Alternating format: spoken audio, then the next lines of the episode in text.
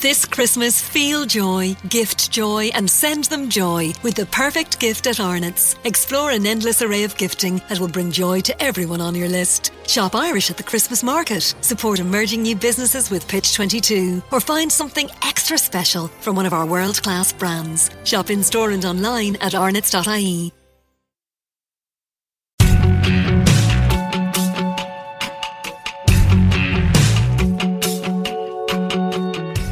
Welcome, welcome to Mama Mystery. I am your host, Kelly. I am your co-host, Austin. And we even have a special guest that you might hear in the background. It is Austin's mom. Say hello. Hi. I'm not sure if you can hear that, but she's here. She's going to listen to this episode. She gets exclusive access, VIP. This is better than what you get if you pay for Patreon. Oh, speaking of Patreon. What is Patreon? that was the Speaking cheesiest thing Patreon, ever. Austin, a Patreon is someone who donates every month. And we have a few new Patreons Jessica Hoffman, Clarissa Mann, and Justine without a last name. Shout there's out, just y'all. No, there's just no last name. Thank So, you hey, for the support, guys. Yes, thank you so much. You guys are awesome. We have hit 20 Patreons, which means you all get the stickers. So the rest of the stickers. Exclusive access to episodes before anybody else, Yep. Um, and other ad-free. cool shit. Yeah, um, scripts, all that good stuff. So today we are talking about the Todt family. And this case was recommended by a lot of you because there was recently a viral TikTok made about this case. So I had a bunch of people screenshotting it and sending it to me. Um, so, yeah, I mean, of course, when that many people talk about one case, I move it to the top of my list. I've got a list of like 20, 25 recommendations, and I love it when you guys send me recommendations because it takes a lot of the work off of me. I want to make episodes that you want to hear, so send them my way. So, yeah, today we are talking about the Todt family, The Top family. What country? uh, the U.S. America. Yep. And uh, it is super recent. In fact, the trial for this case has not yet started. That is how recent this case is. Serious. Okay. Mm-hmm. Yeah, it's a So fresh this is one. exclusive access. Yeah, if this is fresh, fresh, hot off the press. This is Mama Mystery Insider. Yeah. Oh. Okay, so before we get started, it helps to start way back in the beginning. Okay, so we're going to rewind a little bit to 1980. Ooh, that's like Nom. Austin, you always say that, and I don't think you have any We haven't idea had a case when like Nam this since actually Nam. occurred. We're just going to skate past that. Okay. So, Robert Todt was a. We're talking about Robert Todt right now. Okay, we're going to go back to 1980. Robert Todt. He was a special education teacher and a wrestling coach in Levittown, Pennsylvania. So Robert taught taught. Robert Todt did taught. No, That's- Robert taught taught. He did taught. No, he taught he teached. I get it, Austin. Robert taught taught. Taught Anyway, PE. he was married to his wife, Loretta. I love that name, Loretta. And they had two children together, Anthony and Christine. Friends and neighbors had wonderful things to say about the Todt family and their seemingly picturesque life, but their picturesque life suffered from an irreparable fracture when on March 19th of 1980, that is really noisy. Can you just I just set spilled it down? some tea. You did. Oh man, always lots of Austin with the pause. Just- Cheers. Just set it on the table. Mm-hmm. No more. We're back. Okay. Jeez Louise. I don't even know what I said. Oh yeah, March 19th, 1980. Loretta was shot in the face by an intruder inside their home. Whoa. Robert wasn't at home at the time. He said he was attending some night school classes, but the kids were home, and the gunshot and screams from Loretta woke up their four year old son, Anthony. Anthony rushed to his parents' room to find what he described as, quote, a man wrestling with her on a bed. When Robert came home, he found his wife miraculously still alive after being shot through her eye. She ultimately survived, even though the vision in her left eye was destroyed, so she was blind in that eye. And the bullet stayed in her skull. It was just one of those bullets, Good like one of those this- shots where it was safer to leave it in than take it out. It's just escalated so quickly. Yeah. So when police and EMTs arrived, they, su- they assumed that it was a burglary gone wrong. The dresser drawers were all pulled out, and everything in the drawers was like scattered all over the floor, and the place was a mess. But nothing was actually missing from the home. So family and friends and neighbors all wondered, like, why on earth someone would do this. That is until a 20 year old man named John Chermonte, or Chermont, was brought into the station on some unrelated charges. And John was learning disabled and had issues with drugs and alcohol. When he came into the station for these completely unrelated charges, he told the police this wild story.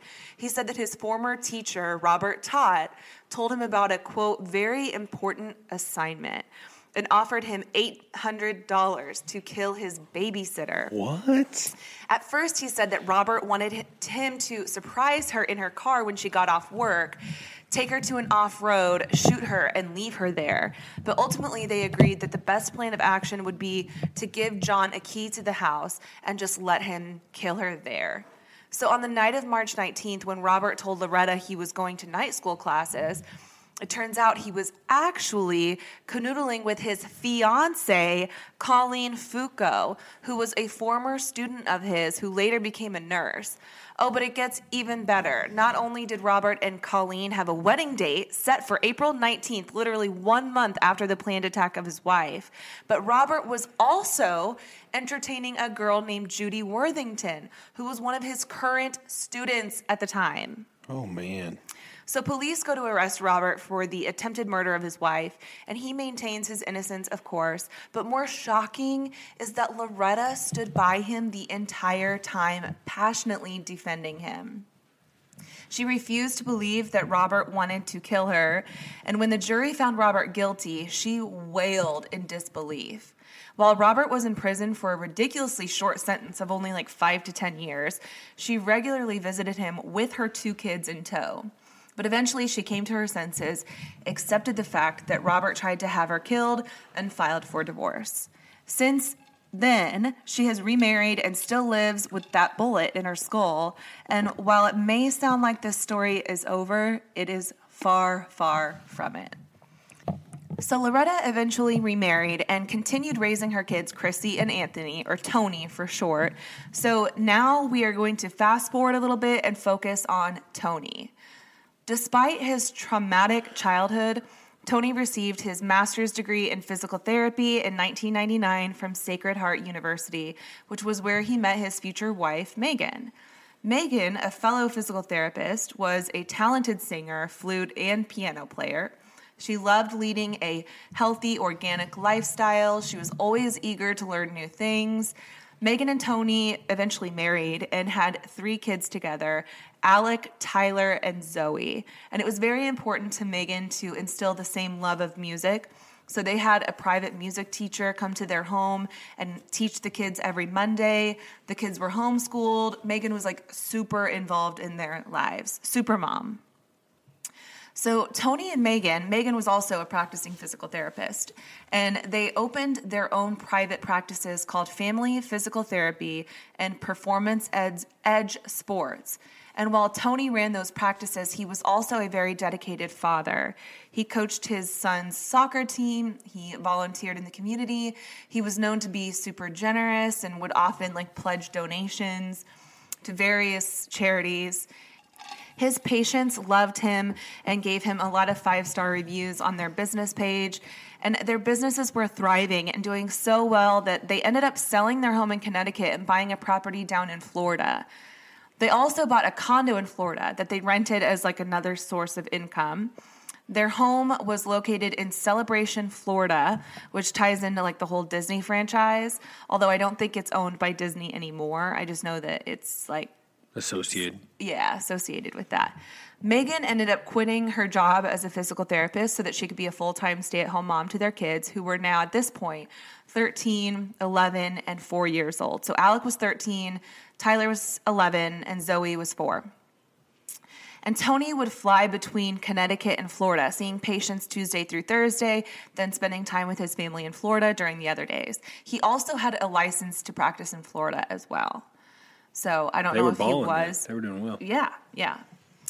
Um, neighbors in Florida remember the kids being super happy and active, constantly playing outside, walking their family dog Breezy. Um, the kids were homeschooled, like I said. They excelled with that routine. On Facebook, Tony and Megan would make frequent posts about how blessed and thankful they were to be given this life. They seemed super happy.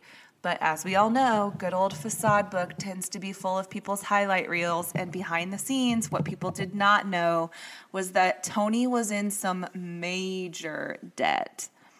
Tony took out over 20 loans to float his business ex- expenses and his personal lifestyle expenses. He would default on loans and then take out a new loan to pay the other ones back. And it just became this snowball effect that ultimately began to grow out of control.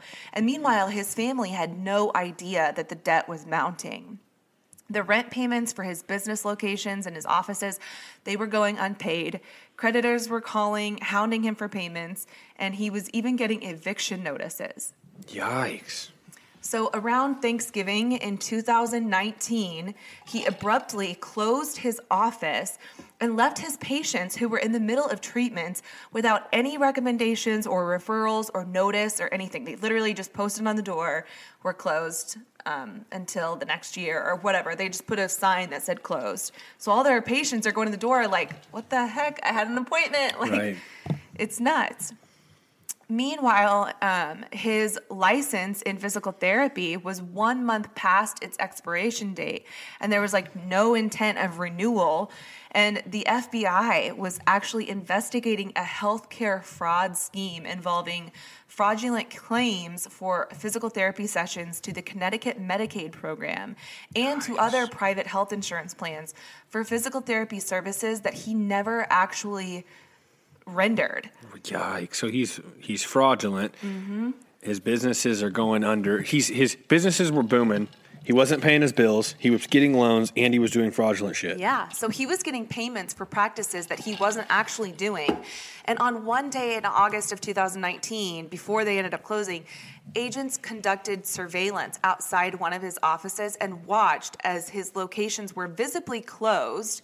Nobody was there, they were closed, but later noted that he had billed for 16 different patients that day Jeez. big time fraud. It turned out Tony billed Medicaid for tens of thousands of dollars worth of appointments that never took place. He used the money from those appointments to pay off the loans that he was defaulting on and also to support his lavish lifestyle. So not only was Tony in personal debt, but his businesses were the subject of three civil judgments involving three creditors totaling more than $500,000. How do these people sleep at night? I don't know how people do this and sleep at night. I don't either. Like, if if I had people coming after me in debt and this and that and was screwing people Oh over. I wouldn't be able to sleep at night. I would have like a constant stomach ache. And you'd be constant anxiety. Like, what did people do? Like, how do people do this? I don't know. Even their rental property property down in Celebration, Florida was behind on rent. And so they were like renting this place down on in Celebration, Florida. And the owner of the property served two eviction notices that went unanswered. So we'll touch back on that in a little bit. But And he's how old at this time? um, I'm not sure. I think he's in his 40s. Okay. Um, so after celebrating Thanksgiving with his family in Connecticut, like his his siblings and like his extended family, his Florida or his his wife and kids are still down in Florida. But after he celebrated Thanksgiving with his family in Connecticut, Tony took off for Florida on November 22nd. Unbeknownst to his wife or family members, Tony had met with federal agents the day before and admitted to them about his health care fraud scheme. So Tony goes to Florida and meets his family at their home, and his wife is completely unaware of what's going on back in Connecticut.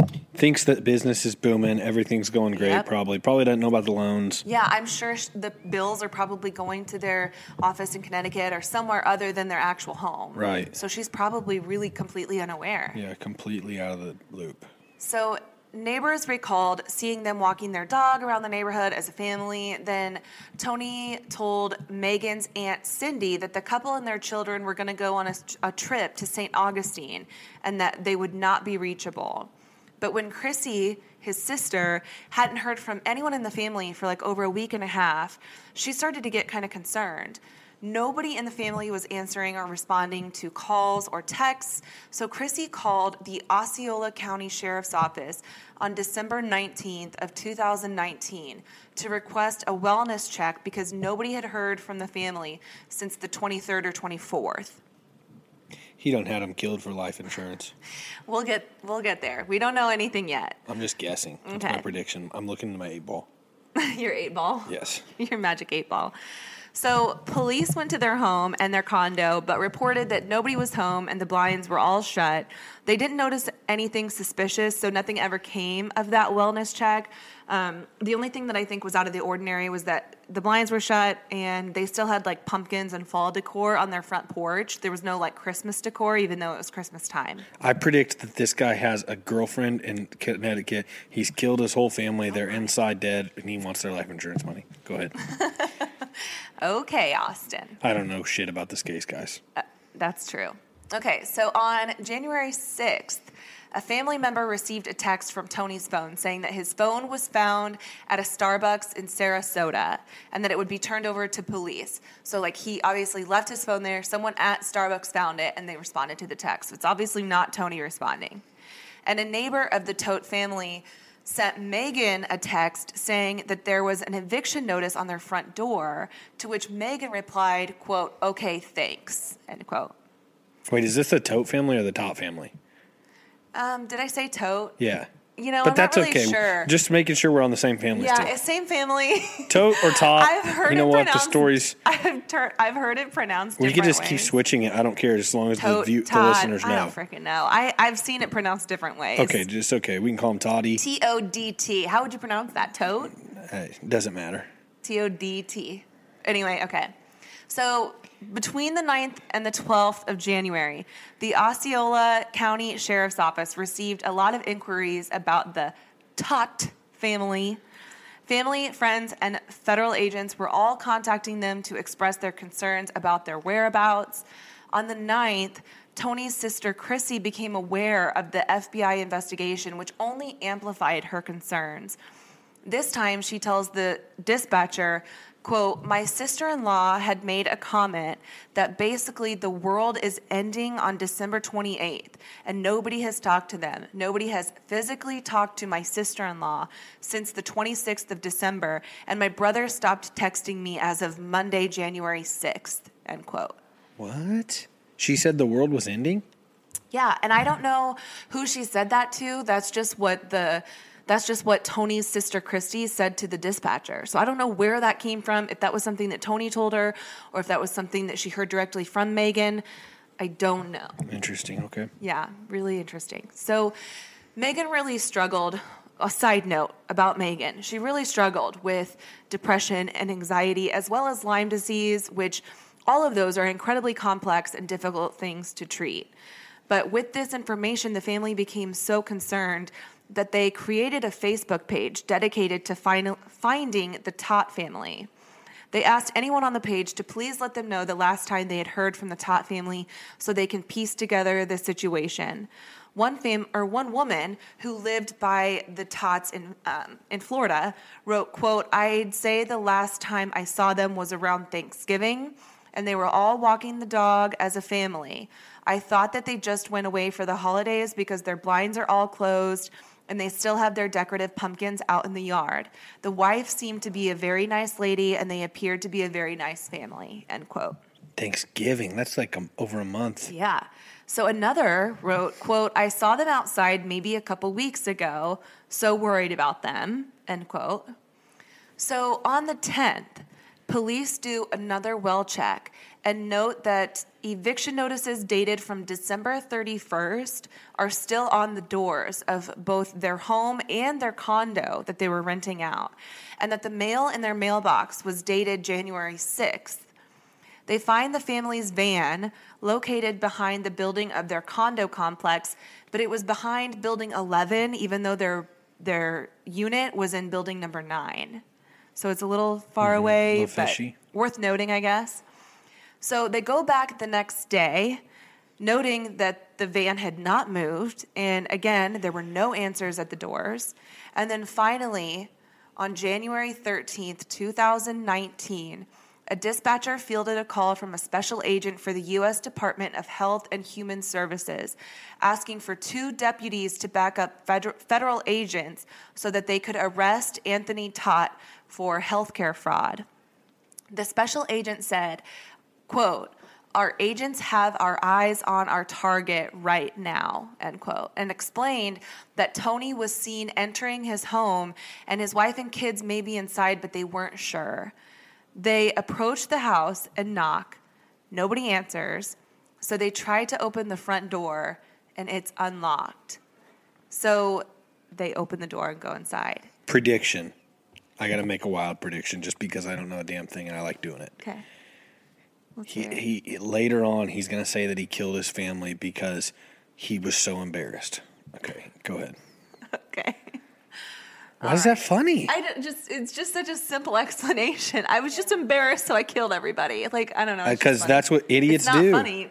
It's not funny, but it's just funny that you some said it. some asterisk hole is going to say you laughed at that murder and that was inappropriate. Yeah, I'm one star of the podcast. You're terrible people. Obviously, this is a true crime podcast. If something bad has happened, I'm not laughing about that. I'm laughing about my husband.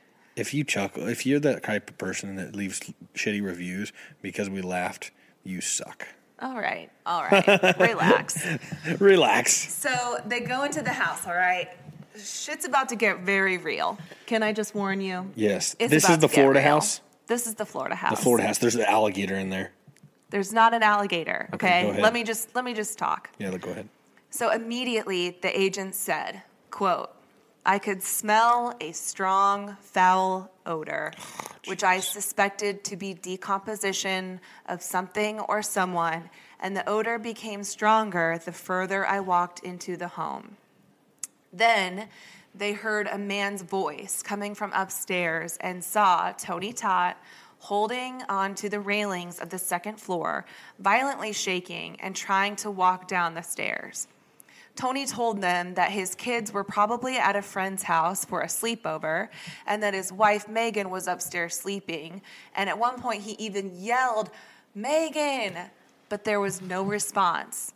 Officials go upstairs to the master bedroom, and when they open the door, they are completely stunned when they see what lies in front of them. On the king size bed laid two bodies wrapped in blankets. Megan was laying in the bed while their four year old daughter Zoe was wrapped up in a blanket at the foot of the bed. On the floor were two mattresses, each with two more bodies, also wrapped in blankets. They were the boys. And sticking out of one of the blankets was a foot that was black and blue in color, already going through the mummification process of decomposition. Oh, also in the bedroom was their dead dog, Breezy. He killed everything and everybody. Tony Todt killed his entire family, and for weeks, Austin was sleeping in the same bed and bedroom with their dead bodies. What? He admitted to police that he had killed them, but then later changed his story to say that his wife Megan gave his children an overdose of Benadryl before fatally stabbing herself in the stomach. The autopsy results showed that Megan was stabbed twice in the upper abdomen.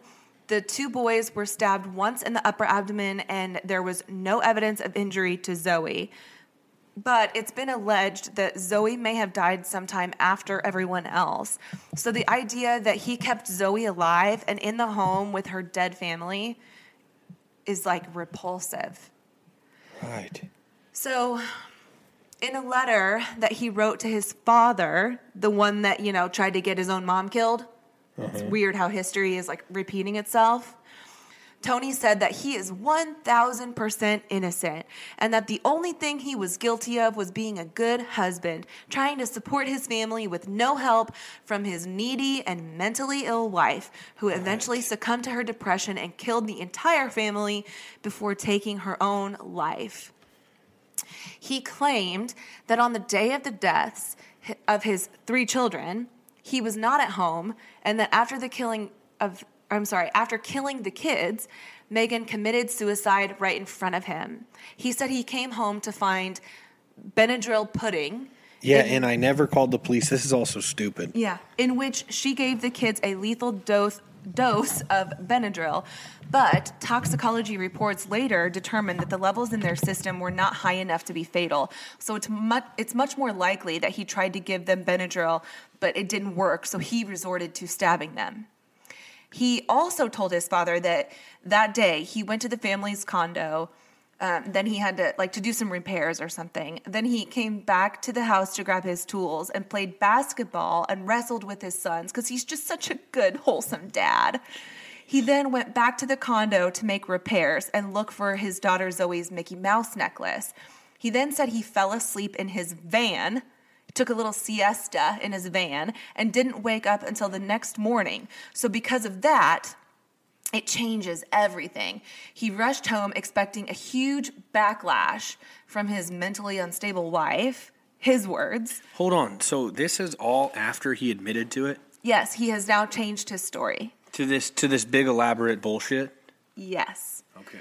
So he said when he gets home, he said he found the kids, and then Megan tried to commit suicide right in front of him by downing a ton of, like a big bottle, a family sized bottle of Benadryl, which by the way wouldn't do it, and then stabbing herself right in front of him.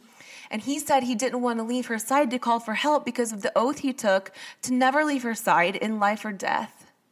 What a moron. He also said he couldn't alert the neighbors because that would necessitate leaving Megan alone, but that even if he did seek help, they were never home anyways. What about uh, calling the police? Oh, he said that she hid the phones and he was too scared to go search for the phones because then what if she died while he was searching for the phones and he wouldn't be by her side? What about after she died? That's a really good freaking What about question. for the last couple weeks? So after that, he says everything went blank and that he didn't remember anything between Christmas and his first week in jail. So I just decided to resume my normal life. Yeah. Sleeping in bed with my dead family. What a nutball. He said he had no idea where he was, where he is now, and the only thing he remembered was being in the hospital after he told the cops that he took a big dose of Benadryl himself. Finally, he had the audacity to express his frustration with being labeled as the next quote butcher of Baghdad and said, quote, quote, I would have called a press conference months ago, but I was told by my attorneys, who happen to be some of the best in the state, by the way, they're state appointed lawyers, but that's not not here nor there. That that was the not appropriate that was not the appropriate way to handle the case. So I just sit and idle making a list of lawsuits for when I get out. So there is video footage of him going to the jail and he's wearing this like really ill-fitting white jumpsuit that is so tight around his huge belly that it's like shoved far up his ass and he looks like the penguin off of Batman. I'm going to show you this picture of him. This is what he looks like.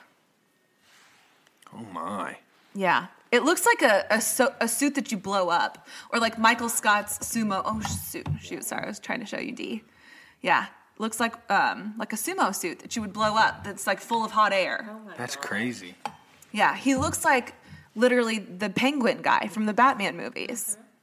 Terrifying. That guy always terrified me, and that's him in real life. I don't life. know who that is, but that's pretty creepy. Well, I'll show you a video after or a picture after we're done. But man, this case, I mean, just I can't. I literally can't. I don't have the words to describe what ought to happen to this piece of trash. Like just eat shit and die basically is all I really so want to say. what's happened to him? So, Anthony Todt faces four counts of capital murder and one count of animal cruelty. He entered a written plea of not guilty. He is still awaiting trial. As of now, his trial is set to begin on September 27th. In January, the DA, the DA announced that her office would no longer seek the death penalty as it was, quote, not in the best interest of the state because of serious concerns regarding the mental health of the defendant. See, that's something that we've never talked about. I don't think we have that really pisses me off when it comes to stuff is like these people play oh, I have mental problems and then they get they get off with less punishment. Yeah, or he'll end up just like serving the rest of his life in prison when he really deserves a bullet in the head. This is the Penguin Man. Do you not see the resemblance? I'm going to put this on our Instagram page. The resemblance is uncanny. He's terrifying. Yeah, he's pretty weird looking. That's crazy. So he he's this hasn't even gone to trial yet. Not yet. Um, it will. So where's he at right now? He's in jail in, in either Florida or Connecticut. I'm not sure. I should I should have looked that up. Just know he's it's colder. somewhere.